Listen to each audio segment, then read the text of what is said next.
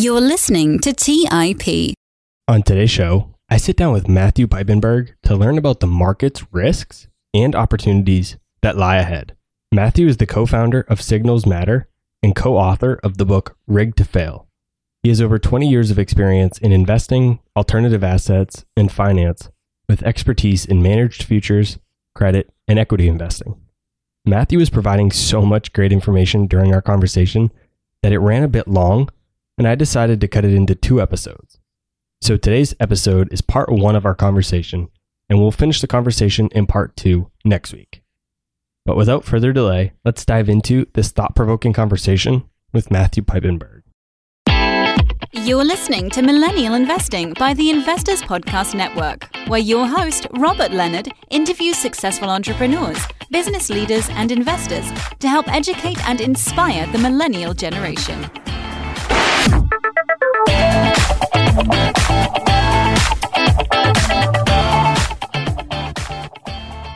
everyone, welcome to the show. As always, I'm your host, Robert Leonard. And with me today, I'm excited to have Matthew Piepenburg. Welcome to the show, Matthew. Thanks, Robert. Good to be here. Let's start by talking about your background a little bit. Tell us how you got to where you are today. You know, I kind of am an accidental tourist in finance. I, I started as a, as a right out of grad school as a young lawyer, and you know, my best friend then and now from high school and college was working in investment banking on the West Coast, and I was on the East Coast doing transactional securities law and real estate law. And that was at the it's just the kind of nascent of the first tech bubble in the late 1990s. There was a, raging Nasdaq, and, and it was the dot com boom, and he had done exceptionally well as an investment banker and i was kind of the modest lawyer and he had pooled together you know the, the joke is friends family and fools money from those groups and we put together our first hedge fund during a time when when markets were just really just incredibly powerfully strong and it was the first of the three boom to bust cycles that I kind of experienced. I was in my 20s, and we were very fortunate to be good friends and to trust each other, and have some good investors. And we got very, very lucky on an IPO in a tech in a tech sector back in the late 90s. That was the, the rage with these IPOs and pre-IPOs. And if you had relationships or a decent amount of money in your fund, you get into those. And so we were really more lucky than smart in our 20s. And our first fund really had a great couple years. And, and that was a surreal experience but it was my first experience in, in kind of coming out of the law firm. I hardly knew a stock from a bond, and we just kind of learned as we went along. But it was a, a really surreal experience just to see markets and that kind of enthusiasm, that kind of exaggerated valuations, and then that kind of bust afterwards. By 2000, 2001, that same market that had given so much joy gave a lot of pain. And by 2003, the NASDAQ was down 80% from its highs. But I was very lucky really lucky, I think, just common sense. When I saw the market peaking so crazily, I was able to kind of be more defensive and take some of my my earnings, so to speak, out of the market. But that was really where I started. You know, as a friendship with a fellow I really trusted and, and enjoyed working with, and left the law and, and really have been in finance ever since, doing different things. But once we had had that experience, we started investing our own money and other people's money and other funds and other funny things. We did a little dalliance in Hollywood and film production, and that was always crazy. But most of it was going back into family office work or hedge fund investing, creating a couple other hedge funds. But yeah, it was really just from my late 20s going to that first super bubble of the you're young, but when I was I was very young in 1999 2000 it was just incredible time to to luck into the markets everything was just going up and we kind of lucked out then for those listening to the show today who have heard of hedge funds and family offices, but may not know exactly what they are, please explain what a hedge fund is, what a family office is, and how the two are different from each other.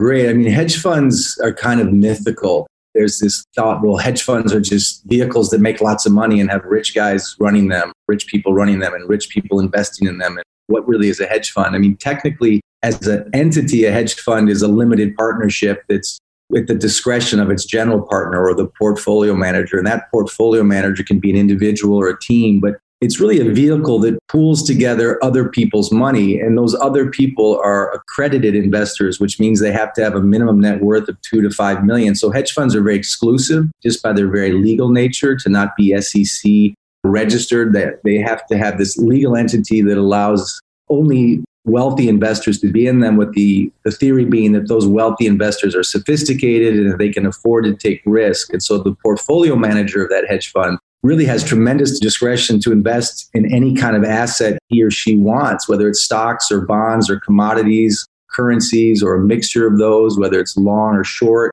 whether it's some kind of arbitrage or leverage strategy. Ideally, hedge funds, as the name suggests, hedge risk. In other words, they can go long go long by buying an asset or an index or a market and they can short it. That means bet against it. So they can theoretically ride that clutch and have some positions long and some positions short. So they're designed to not have lots of risk and then good return because ideally that portfolio manager who runs that hedge fund has some expertise and some inside skill or kind of advantage that they can outperform the stock market and certainly not have the same risk of the stock market. That's in an ideal situation. But again, like I said, there's the, the cinematic Gordon Gekko kind of Wall Street Raider type and the, you know, the Bobby Axelrod from Billions makes it look really fun. But there's about 14,000 hedge funds out there. And, and I'd say maybe 20% of them do better than the other 80%. And so the, there's a lot of lot of real lemons. I've seen some. I've invested in some. I've been involved with some. Some real lemons where you have these theoretically smart folks who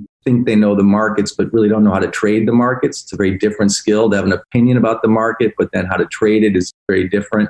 So a hedge fund is kind of a myth, but there are some good ones and there's a lot of bad ones. And then you just kind of have to know how to do them. But they, they basically invest in anything they kind of want. And that can even be private equity or real estate or non public securities. A family office, to your other question, is there's two types where there's a single family office and a multi-family office. And typically what a family office is it's it's a family with tremendous wealth. And they usually have so much wealth that rather than just give all their money to Goldman Sachs or Morgan Stanley or HSBC they they basically create their own office. They bring in a CIO and a general counsel, and they bring in a bunch of analysts, and they invest that family's generational wealth. And that they typically invest in lots of hedge funds, and they'll invest in real estate, and they'll invest in currencies and precious metals, and they'll have their own kind of private wealth management office that you'd see in a big bank, but they'll have it just for themselves. And so they'll hire smart folks out of banks and hedge funds to manage their own family money.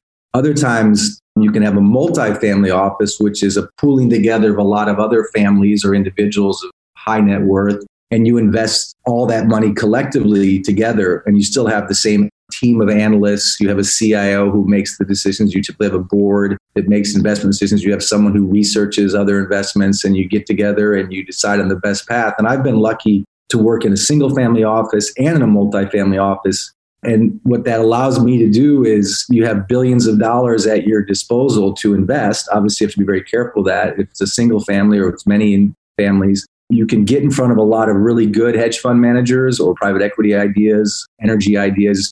People come to you and they'll take your call because you have money to invest. And the idea, of course, is to manage that family or that group of families' money in a way that gives them a return but doesn't expose them to those rare but real moments where markets tank and there's a ton of risk. So, in simple terms, a family office will invest in a hedge fund. Quite frequently, they'll invest in many hedge funds and they'll do their, their best to sift the good from the bad from the ugly because there's all of those things in hedge funds. When I hear you explain what a family office is and all the different people that they bring in, the CIO, the general counsel, all the analysts, things like that, it makes yeah. me wonder, and I'm sure the audience is wondering too, what is the general assets under management, if you will, generally for a family office? And I'm sure you have small ones, you have much larger ones, but in general, what are we looking at for a size of one of those?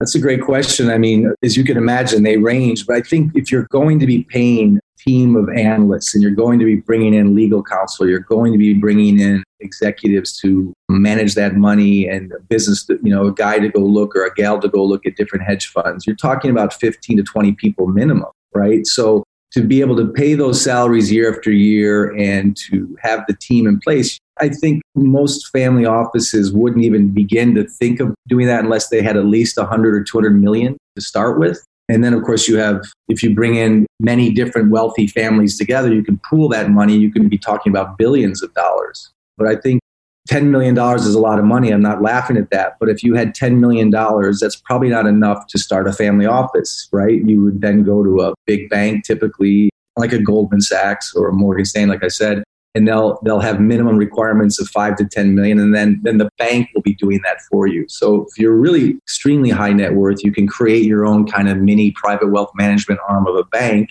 call it your family office. And then of course, that family office is only as good as the as the people you hire and bring in to to manage your wealth. And and of course, the families themselves have, like every family, you have a, a mixture of psychologies and personalities, and you've got this the ones that really care about the money, and the other ones who like to spend the money. And some, you know, there's always a little soap opera in the families themselves, but typically there's someone who takes command of that family office and ultimately makes the decision.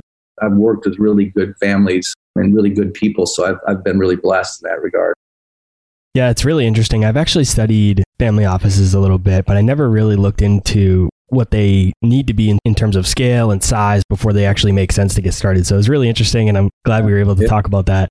You co authored a book called Rigged to Fail, and I think it's pretty interesting timing to be talking about this type of concept and all of the different material that's in the book. So I want to I want to start the conversation by talking about how your goal for the book was to inform and prepare Main Street investors for dramatic market risk and opportunities ahead.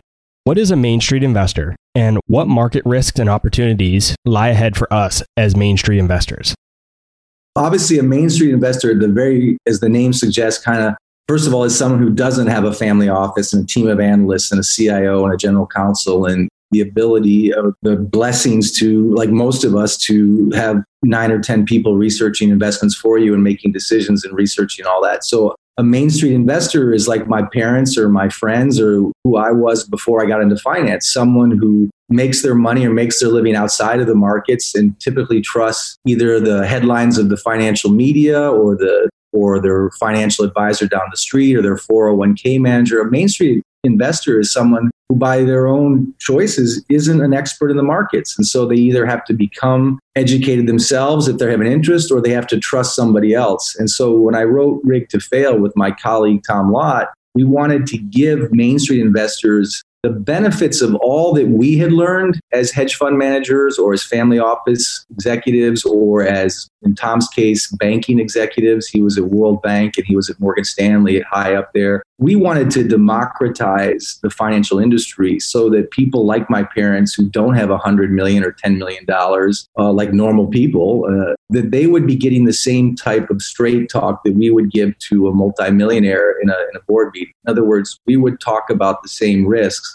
and try and make that because the markets are complex, but they don't have to be. I think if you have a little bit of common sense and some basic understandings of how markets work, you don't have to talk down to non-professional investors. You can teach them the key things to be looking at in cycles and in asset classes. And we wanted to write a book.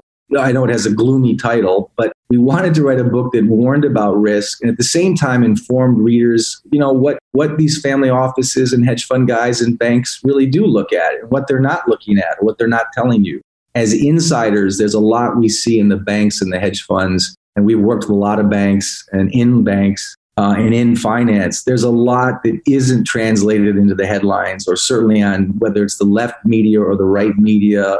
The mainstream financial media is, is really woefully, recklessly, I think, underserving people by not talking about a lot of the risks that are out there. So this book tries to do that. I think it's quite good at keeping it simple, but also keeping it substantive.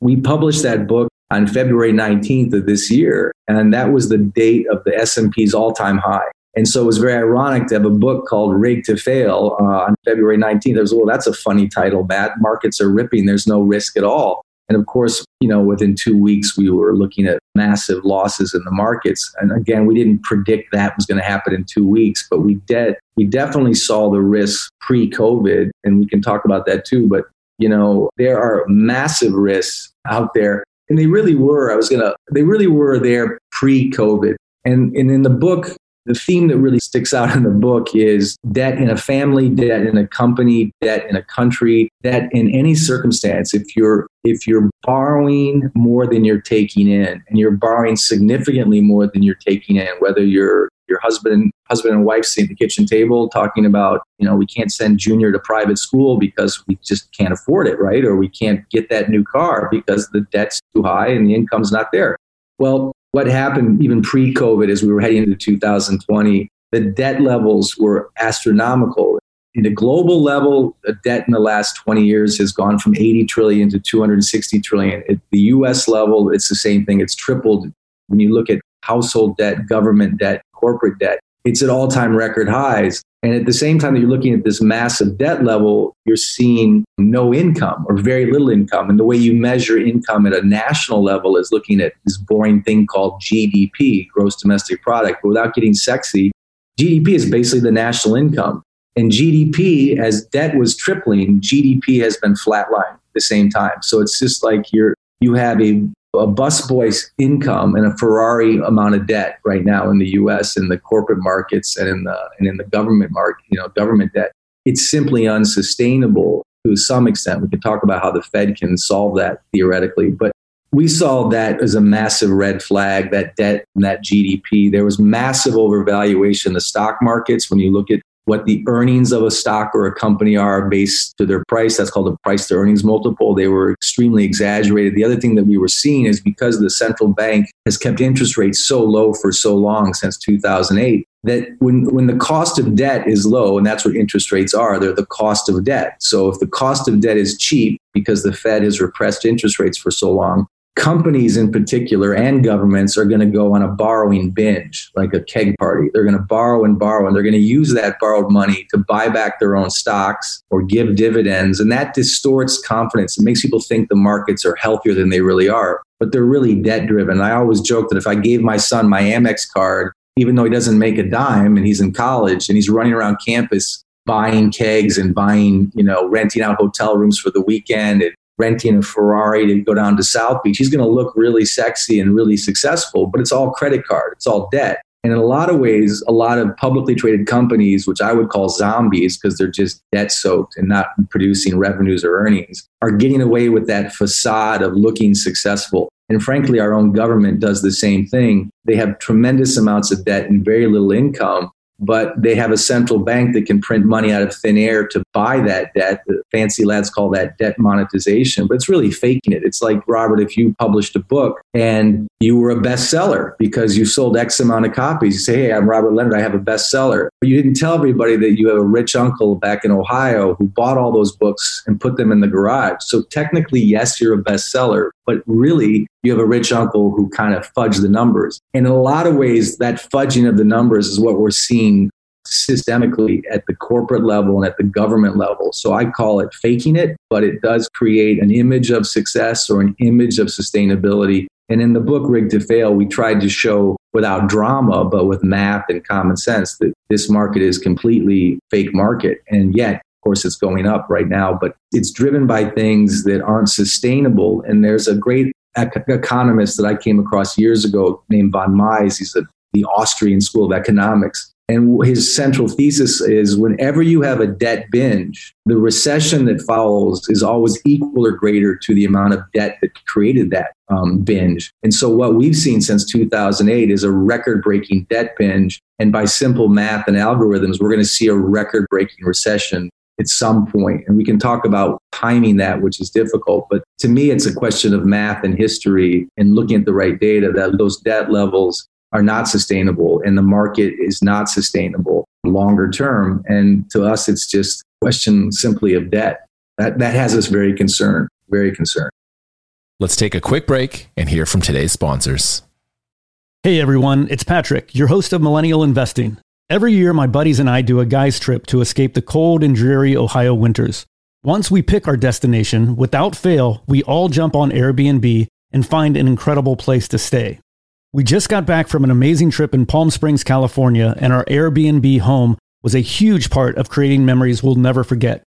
I loved it so much, I'm taking my family back to Palm Springs for spring break, and we're staying in an Airbnb home my kids fell in love with and picked out themselves. While I was there, I had the realization that my own home could be an Airbnb.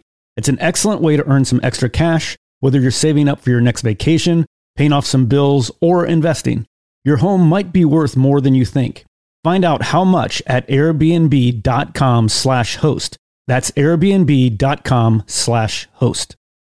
Hey guys, have you ever wondered if there's an AI tool like ChatGPT specifically built for the stock market? A tool that not only does the research and analysis for you, but also allows for dynamic discussions? Well, wonder no more. Meet Meyka, your AI powered stock research assistant, now enhanced with real time stock data. Let Meyka do the heavy lifting for you to significantly reduce your research time. And the best part, Meyka is 100% free. Ask Meyka questions like Explore the financial health of Apple through a summary of its balance sheet. Compare the financial statements of Apple and Tesla. What is the analyst price target for Microsoft?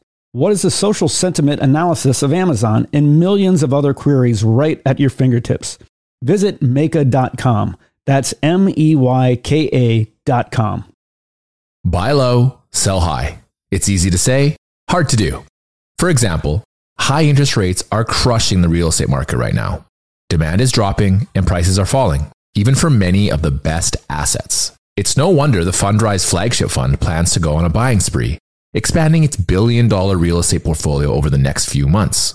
You can add the Fundrise flagship fund to your portfolio in just minutes and with as little as $10 by visiting fundrise.com slash millennial investing.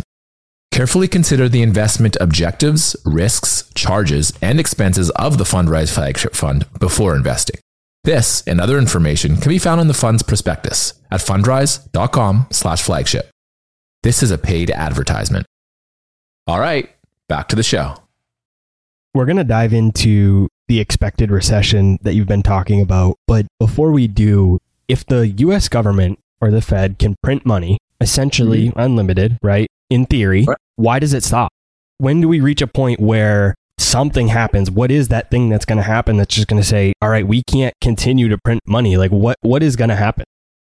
That is the the most important question. It's probably the most whether you're a, a super sophisticated investor or just a guy on the street. That is the question, and there's a lot of different answers. I think at the broadest level, we'll start at 30,000 feet and then get down to the details, but that is a great question, Robert. And I think at the broadest level, that tug of war between printing money and faking it and debt, and then the uh oh moment where we have a recession. What that tug of war between the fundamentals, and I'm talking massive unemployment, low GDP, low growth, overvalued bond markets, overvalued stock markets, grossly overvalued.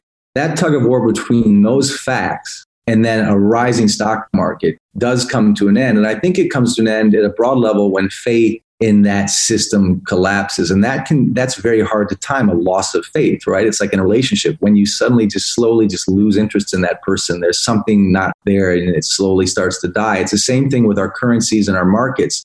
Right now, there's a tremendous amount of faith in the central bank and Powell, and before him, Yellen, and before him, her Bernanke, and before Bernanke, Greenspan there was this sense that these all powerful Fed PhDs from Ivy League schools really could, could have your back and knew what they were doing and they were going to they're going to keep us from going into a recession. Of course, they've been wrong every time, but there's a faith that the experts will, will keep us safe. And I think that faith is slowly starting to erode now. So at 30,000 feet, I think it's a matter of faith. The other thing, of course, there is no limit to how much a central bank, you know, I'm in Europe right now, I'm in France, there's the ECB, the European Central Bank is very much like the Federal Reserve, the Bank of Japan, the People's Bank of China, the Bank of England. All these central banks do the same thing. And all of them technically can print unlimited amounts of their local currency. We can print $5 trillion this year, we could print 5 trillion next year. But what happens when you do that you know, you would know and I would know, and I think even Jay Powell knows. Common sense says that's if it seems too good to be true, it is too good to be true. You can't solve a fundamental growth problem or debt problem with more debt or printing money literally out of thin air. And, and that's what we've been doing for over a decade now. And of course, that can continue. There's a lot of ways that can continue. I can explain that. But if you imagine a glass of scotch, a good glass of scotch, you know, and, and it's a cold winter night, and you've been wanting to drink that scotch all day, and you sit down by the fireplace and you drink that scotch. But if you add buckets of water to that scotch, the scotch flavor is going to go away. You're going to dilute the scotch. And when you think about the, the trillions of dollars we've printed just in the last six weeks and the trillions of dollars we printed from 2009 to 2014, that has a massive dilution effect on our currency. It doesn't mean inflation or hyperinflation. That's complicated. It doesn't mean that we have hyperinflation yet, but it does mean that the purchasing power of your dollar or your yen or your euro or your peso is going to be highly diluted. So, like a Big Mac that cost 60 cents in 1970 costs about $5.50 in 2020 for a reason. The, the power of your currency has gotten weaker and weaker and weaker because we have literally created so much of that currency out of thin air that the purchasing power is there. And I think that does eventually lead to some form of inflation. And I think as people start to see that, that's a problem. The other problem is really technically, it's like that book. If you write a book and your rich uncle buys every copy of that book, you will be a bestseller and you will have sold a lot of books. And technically, the Fed can print money to buy assets. Right now, it's buying junk bonds and corporate CMBS bonds. So it's literally faking it. The Fed is directly purchasing assets. And very soon, they'll probably start purchasing stocks too to keep the market going. But the market isn't the real economy. And that's the big sin of Wall Street and the central banks. And I've written about that. They're totally in collusion together. The Fed doesn't have Main Street as its focus. Jay Powell was on 60 Minutes. That was nonsense. The Fed's number one mistress is Wall Street. It's always been that way. And I write about that and I show that. But what the Fed can do is they can keep the stock market going by printing money and diluting the currency. But the Main Street economy, the one you're seeing in frustration right now across the country, the wealth disparity in America right now is the highest it's been in its history. And no matter how much the stock market goes up, vast majority of Americans aren't in the stock market, or to the extent that they are, it's a very small amount relative to the top 10%. And so when you have Main Street suffering and everything you buy at a Walmart is effectively was made in China, and you can blame China. China has a lot of reasons to blame, and believe me, but when you guys, when you got executives at Apple or at Nike exporting 90% of the jobs for their American products overseas, that means Americans aren't getting those jobs. Our manufacturing, our GDP is getting weaker. We've shot ourselves in the foot. But the Main Street economy is up to its ears in credit card debt, student loan debt, I think the numbers are astounding. I mean, the vast majority of Americans don't have $1,000 in their checking account. And that's not laughing at them. I understand that. I come from a small town in the Midwest. Most people don't have a lot of money and they have a lot of debt. And so you can have a ripping stock market, but the Fed can't prevent, and they're not preventing the crisis on Main Street. So I think the next crisis may not be a stock market crash, although I do think it will crash significantly. The real crisis is already happening. And it was happening before COVID and it was happening before the race riots. The real crisis is Main Street America. The middle class America is quantifiably, mathematically dissipating day by day. These people are struggling. Again, these are the people I grew up with and Tom grew up with in Pennsylvania. Yeah, we went to nice schools and we worked on Wall Street in the south of France, but we haven't forgotten, and I don't mean this in Pollyannish way, we definitely have not forgotten the real America. And I think our Federal Reserve has. It's not even a political thing, red or blue or polka dotted, whether it's Obama, Trump. We don't get into the politics, but the truth is, Democrat or Republican, Wall Street has walked right past Main Street. The Fed has walked right over Main Street. And I think what we're seeing is a really fragile stock market for a number of debt driven reasons. But even more importantly, we're seeing an ignored Main Street. And the recession could come from the bottom up, which happens frequently in history. And it's, it's, it's kind of our, our own policy fault for years of binging on debt it's quite sad. I just want to say for everyone listening to the show today that the questions that Matt and I are discussing, the different topics that we're talking about, we don't necessarily have the exact answers. What he's saying is what he thinks going to happen. What I'm talking about is what I think might happen. No one really knows. And if anybody says they do, then you should probably run the other way. But I just wanted to put that out there because we are putting out our, our best opinion and what we really think is going to happen. But again, we don't know. And when you have somebody like Matt on the show who's as smart as he is with all his experience that he has, we want to hear what someone like him thinks. So that's, I just want to put that out there that I am asking tough questions of him. So we may or may not have the right answers. But Matt, you, you talked about the book example, and that makes me think of a, a similar type situation. And so I've been considering potentially writing my own book.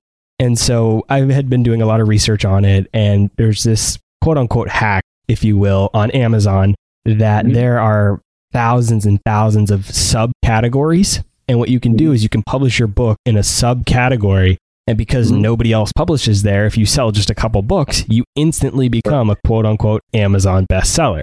And so that was the example I thought of when you were talking about that. And right. it makes me think about what's going on with the market is it went way down. Everybody, and then the Fed mm-hmm. comes in and buys it all up, but it's really just a trick that is bringing up the stock market. So do you think this is going to be potentially one of the last times that the Fed can come in and do what they did to prop up the stock market? Or do you think it can happen again?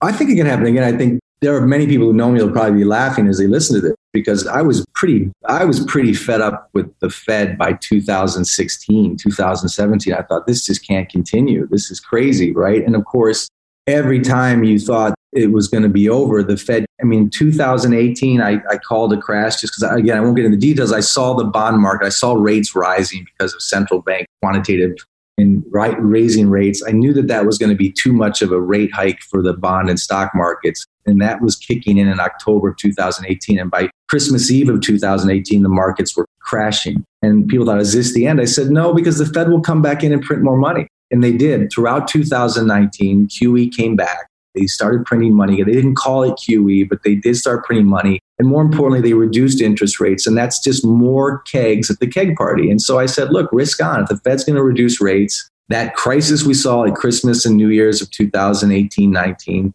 was immediately resolved. And then again, this, this year, when you saw COVID certainly was the trigger, but the illness in the market was here long before COVID. And the lockdown policies made COVID economically, at least, far worse than the actual crisis itself. But you saw a 33% drop in the S&P in March. And people thought, well, this is it. This is it. And I said, no, if anything, COVID saved the markets because the Fed in a matter of weeks printed more money in a matter of weeks than they have done in the last many years. And so it's like a Lance Armstrong market. Look, if you give Lance Armstrong steroids, he's going to win, right? He's going to win, he's going to win, he's going to win until eventually he ends in disgrace and has to give back all his yellow jerseys. And I think, you know, when you hear me talking gloomily about the markets, I'm not saying the markets are going to crash this year. In fact, it's ironic that despite this massive disconnect between fundamentals and economic indicators and the rallying stock market, if the Fed wants to continue to monetize debt and print trillions of dollars,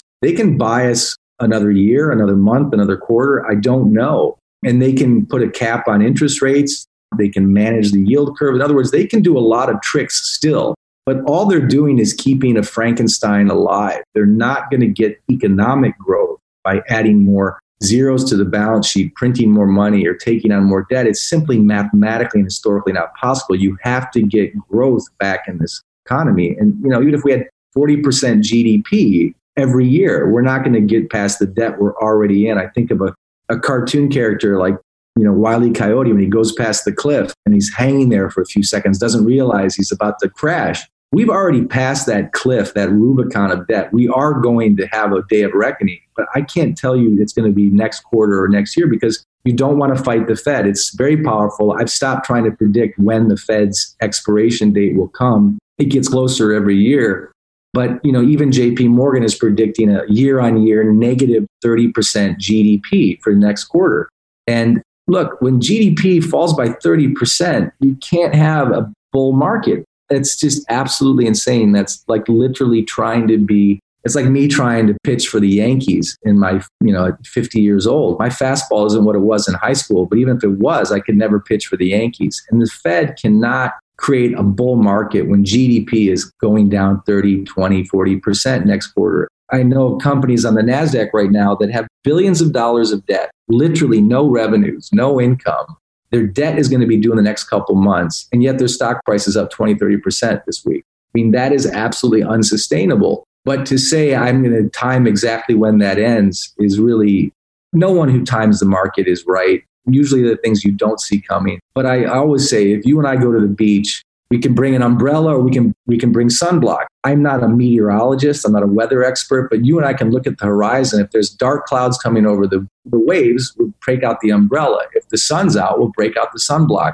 And I think if you know what signals to look at in the market at a macro level and at a micro level, you can you can either take on risk or you can get out of the way of risk. It's fairly obvious once you know what things to look at. And I, I think the media doesn't tell you about these risks. Guys like Jim Cramer and that. I mean, they're all just positive all the time because markets are up 70% of the time. But the problem is when you have a 40, 50% correction or 30% correction and you're in your 70s or your 60s and you're retired, if you if you lose 40 or 50 percent, you have to get 80 or 90 percent returns just to get back to where you started. You have to remember that you have to avoid those losses. And of course, no one can time the exact moment of a loss, but you actually, if you have the right tools, can get pretty damn close. And I think it's it's a very simple mantra. You don't need to go to Wharton or Harvard Business School or you know all that. Your grandfather, your dad, everyone tells us this: buy low and sell high. But nobody does it. Like right now, you're seeing this crazy stampede to get into a market 70% higher than it was at the height of 2008 before it crashed.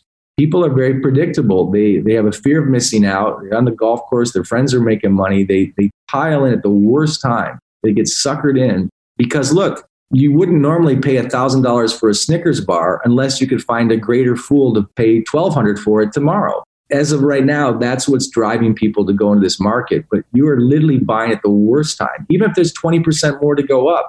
The smart money, and then certainly in the old family monies, the families that I work with, they wait for a bottom. They'll wait and wait and wait because every market does bottom, whether it's 10 years from now or 10 minutes from now, it will bottom. And if you're young, if you're, you know, under 40, I tell my own daughter who's at Goldman Sachs, you know, don't join the Goldman Sachs 401k program. Just wait. Wait for this market to tank and buy at the bottom. You're 24 years old. You're going to have a huge opportunity to buy at a bottom, whether it's this year or next year. And that's where the real money is always made at the bottom you know and if you're super smart maybe you can short this market but right now you can't short this market because the fed is pumping so much steroids that you can't bet against a market until it's a real real obvious trend. So it's it's a very difficult market to understand. And rather than get into sexy hedge fund strategies or short strategies i tell i tell retail main street investors look if you're older you got to get out of the way. Avoid the risk. Get out at the top. All of our investors were spared all of the, the, the March disasters. So we've been up all year, but it's not because we're smart. We just saw the storm clouds coming. We didn't know it was going to be March 1st or March 7th, but we knew it was coming. So we just got out of the way. And by simply avoiding losses, you make a lot of money. And by waiting for a real market correction, a 50, 60% correction, we'll get back in. We'll buy low. It's that simple. But most people do the exact opposite. They buy high they get crushed like they did in 2008 or 2000 and then they don't have enough money to get back in when the market bottoms because they bled out at that point. and it's understandable. It's sad but it happens over and over.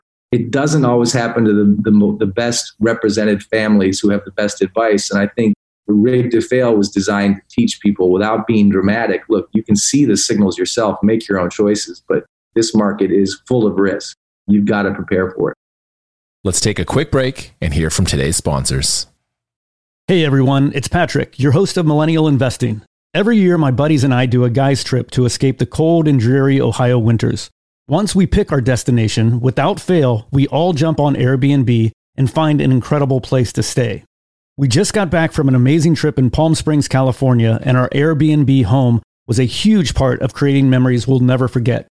I loved it so much, I'm taking my family back to Palm Springs for spring break, and we're staying in an Airbnb home my kids fell in love with and picked out themselves. While I was there, I had the realization that my own home could be an Airbnb. It's an excellent way to earn some extra cash, whether you're saving up for your next vacation, paying off some bills, or investing. Your home might be worth more than you think. Find out how much at airbnb.com slash host. That's airbnb.com slash host. Buy low, sell high. It's easy to say, hard to do. For example, high interest rates are crushing the real estate market right now. Demand is dropping and prices are falling, even for many of the best assets. It's no wonder the Fundrise flagship fund plans to go on a buying spree, expanding its billion dollar real estate portfolio over the next few months. You can add the Fundrise flagship fund to your portfolio in just minutes and with as little as $10 by visiting fundrise.com slash millennial investing. Carefully consider the investment objectives, risks, charges, and expenses of the Fundrise flagship fund before investing. This and other information can be found in the fund's prospectus at fundrise.com/flagship. This is a paid advertisement. Hey guys, the Range Rover Sport leads by example. It's got powerful on-road performance and commanding all-terrain capability and combines assertive on-road performance with the signature Range Rover refinement that you'd expect. The third generation Range Rover Sport is the most desirable, advanced, and dynamically capable one yet and redefines sporting luxury. It's got advanced cabin technologies such as active noise cancellation and cabin air purification, which offer new levels of comfort and refinement. The purposeful cockpit like driving position sets the tone for a focused interior that promotes exhilarating driver engagement. Award winning Pivi Pro infotainment is at the heart of the experience and provides intuitive control of the vehicle systems. You can also enjoy a dynamic drive in total comfort with optional 22 way adjustable, heated, and ventilated electric memory front seats with massage function. Design your Range Rover Sport at LandRoverUSA.com. That's LandRoverUSA.com. All right, back to the show. We often hear that we should not be timing the market, and I hear you saying wait to buy at the bottom. Why is that not considered timing the market? Again, no one ever can time the top or the bottom. No one, even Benjamin Graham, who was a great value investor in the 30s, he thought he was going to buy at the bottom and the market kept going down. This guy really was smart. You know, he's smarter than I am and he couldn't time the bottom. I certainly can't time when this market's going to crash precisely and when it's going to hit its all-time high and when it's going to hit its all-time bottom. I think the best you can do is approximate. It's reversion to the mean. Markets tend to revert to their means and bottoms. You're never going to time it right. But again, it's it's like that famous Supreme Court justice says, I don't know the legal definition of pornography. I just know it when I see it, right? You won't always know the top or the bottom.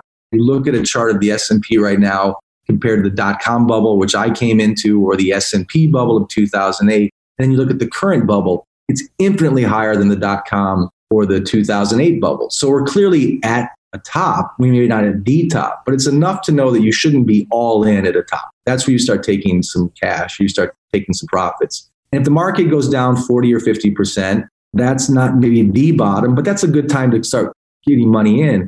And by the way, with, with the right signals, there's always a trade, long or short. And we try to look at market signals more than just tops and bottoms. But I, first of all, I do agree with you. Market timing, market predicting is absurd. But I think preparation, being prepared with a little common sense, that anyone can do. And I think anyone who really stares at the market and studies it for a little bit of time, the time it takes to watch an NFL game, read a little bit, you can tell yourself honestly that there's too much risk to be all in or there's a good opportunity. I think a lot of people are looking for that one new Amazon or Netflix stock at the bottom that they're going to make millions off of. It's very rarely going to happen the real way to make money is slow and steady and the real way is to avoid a 40 50% loss which you know they don't happen often but they happen often enough to take away all your gains. If you just look at 2020 again it's just right now as a current example everyone's so excited about the recovery now this raging market. But again the market's lost 33% in march. So if you look at this rally we've had in april and may the truth is, net net, the S&P is only up about 3%, depending on when you look at it. You haven't made much money this year. And yet, you know, you had to go through a lot of volatility in March, a lot of sleepless nights if you were just riding it out. And I'm saying you can avoid a lot of that volatility by looking at certain signals. But of course, not myself or anyone is going to be able to tell you this is the top, this is the bottom, and this is when it's going to come. You know, no one knows. You really don't. But you can tell, again, if it's going to rain or it's going to going to be sunny just by looking at the horizon. We do our best to try and be as honest and blunt as we can about that horizon, whether it's sunny or rainy. And right now, based on everything we look at, other than the Federal Reserve, the, the weather is very, very cloudy. But I do not underestimate the Fed. I think the Fed could buy us years more time before the markets crash. I think the economy is already in a recession based on pure economic terms. But the stock market and in many ways can continue to go. And I think one of the reasons the Fed is so desperate to keep the stock market up is in a lot of ways because so many pension funds are in the in the stock market and so much retirement accounts and so much of the US economy is based on the stock market. There's so much at stake that it's almost nationalizing the S&P when you're going to start buying stocks, they're buying junk bonds, they're buying corporate bonds. They need to do that to keep rates down. But they'll start buying stocks too like the Japanese did after the Nikkei crash in 89 and I think they'll do that because, in a sense, the stock market's become one big US 401k. There's a vested interest in keeping that thing somewhat above water. And that's just an opinion. But again, I think the Fed can continue to use this stimulus to keep markets up. It's like if, you know, in college, you don't want to have a hangover. So you just keep one more Bloody Mary going, one more Bloody Mary going. Keep the Bloody Marys going. You don't want the hangover. But as anyone knows, whether you're in college or you're having a martini, if you have 12 martinis, Fed has done is a great job of postponing that hangover. But that's not necessarily the best honest approach. Even capitalism requires a recession. You need it to reset prices, you need it to reset expectations. Otherwise, you create a massive moral hazard of rewarding bad companies for bad behavior by giving them bailouts or cheap loans or cheap debt or printed money. And I don't think that's the best message. But I think we've become so used to the good time as a culture and as an economy that we're going to be very caught off guard whenever and however this market crashes. But I think the the recession on Main Street, I mean, just walk through Michigan or Ohio or, you know, get away from, you know, Malibu Beach or Manhattan or Park Avenue or the south of France or Palm Beach and go into the real America. And people are already suffering. They don't need me or a Wall Street Journal article to tell them there's a recession coming. They feel it every day. And they have to, there's 480 million credit cards in circulation right now. I think there's massive amounts of American families. I think there's three credit cards for every American adult because they're just surviving off credit cards. And I'm not laughing at them. I get it. They can't make ends meet. The cost of living is high. Wages have not raised in years, and debt is off the charts. So the real America is suffering. Students are coming out of school with grotesque amounts of debt. It's it's appalling, in my opinion. It's criminal. And you know, like I said, the average American doesn't have a thousand dollars. I think the, the percentage I read recently was forty percent of Americans could not survive a four hundred dollar emergency without having to sell something. And I think you know, without trying to exaggerate that, that's that's not right for America. And again, those are not the clients I tend to see in hedge funds and family offices, but I, how I didn't want to forget them because that's where we came from you know, and it's not to be Pollyannish, but you can't forget that. And it's not even good for our country to have that kind of wealth disparity. But I don't think there's any way we can get around the recession to come in terms of just Main Street economics. The stock market, yes, that can still have some juice based on central bank stimulus, and you don't want to you don't want to fight the Fed. But as Tom always says, trust but verify. We don't fight the Fed; we just don't fully trust it. That's a long, long answer, kind of a over the top, but it really does astound me. And I think um, you know, if you just take a look at some of the data, you'll see for yourself. You can verify this stuff without being dramatic. So if we think that maybe a 30, 40, 50% downturn might be an up buying opportunity, why wasn't this drop of that magnitude? We saw some things drop 30, 40, 50, even 60 or 70%. Why wasn't that considered a buying opportunity? Or was it? It was in some ways. I mean, we uh, we certainly bought at the bottoms a little bit, but that wasn't our bottom yet. It wasn't our big bottom. But first of all, one thing to keep in mind when you look at the S and P, for example, which is or the Dow, but the S and P, the majority of the performance of the S and P in this rally has come from five stocks, and you probably know what they are: banks, the Facebook, the Amazon, the Netflix, the Google. I mean, those are highly concentrated tech stocks. Great story. I love it. But the truth is, the FANGs are not the US economy and the FANGs are not the stock market, but they generate most of the returns in this market. And I remember in the dot com bubble, you know, there was stocks like Cisco and Microsoft and Yahoo and Juniper. They were, you know, they were the, the golden golden boys of that era and Microsoft, of course. Now, each of those stocks went down 50 or 60%. That doesn't mean that I think Facebook, Amazon, Netflix, or Google are going to disappear. I'm just saying they're grossly overvalued, including Amazon, even in this COVID environment. They're grossly overvalued. And so I just do I just wait for those stocks to go down in price because I think they're overvalued. But I think the 30% correction slash drawdown crash that we saw in March is just the first tremor. I think there's going to be much more quakes to come. But I think the Fed knows that too, and they are literally pulling out all their guns. And so, like I said, you don't fight the Fed. We didn't fight the Fed, but we just didn't sucker ourselves fully into it. We were 50% in cash by February so, and even at 50% in cash, we completely are outperforming the stock market right now by picking the right sectors. That's just maybe luck, maybe some skill. But wasn't what was not lucky, what was skill was we did see a major crash coming in March and we just got out of its way. By doing that, we manage risk. And again, this is something anyone I think can do if they have the right signals in front of them. It's not rocket science. It's just common sense with a little bit of help with the right signals most financial advisors don't talk about risk. They don't talk about these signals. But it's just about the risk today so outweighs the reward. The risk reward metrics are so asymmetric that even if you can't time it, you can recognize a top, not the top, and you can recognize a bottom, not the bottom.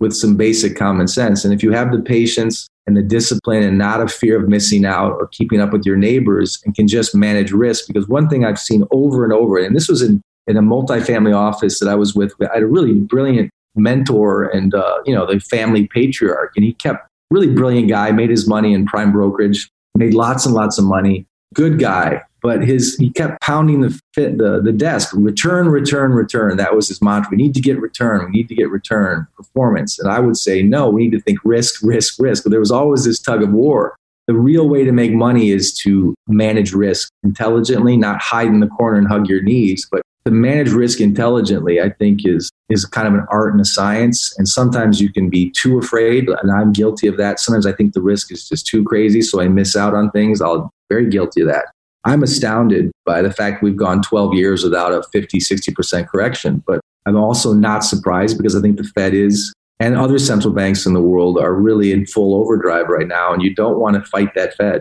You really don't. All right, guys. So that wraps up part one of Matthew and I's conversation.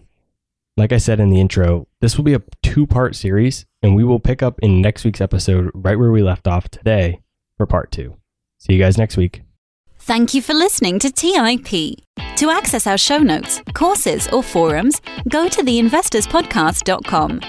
This show is for entertainment purposes only. Before making any decisions, consult a professional.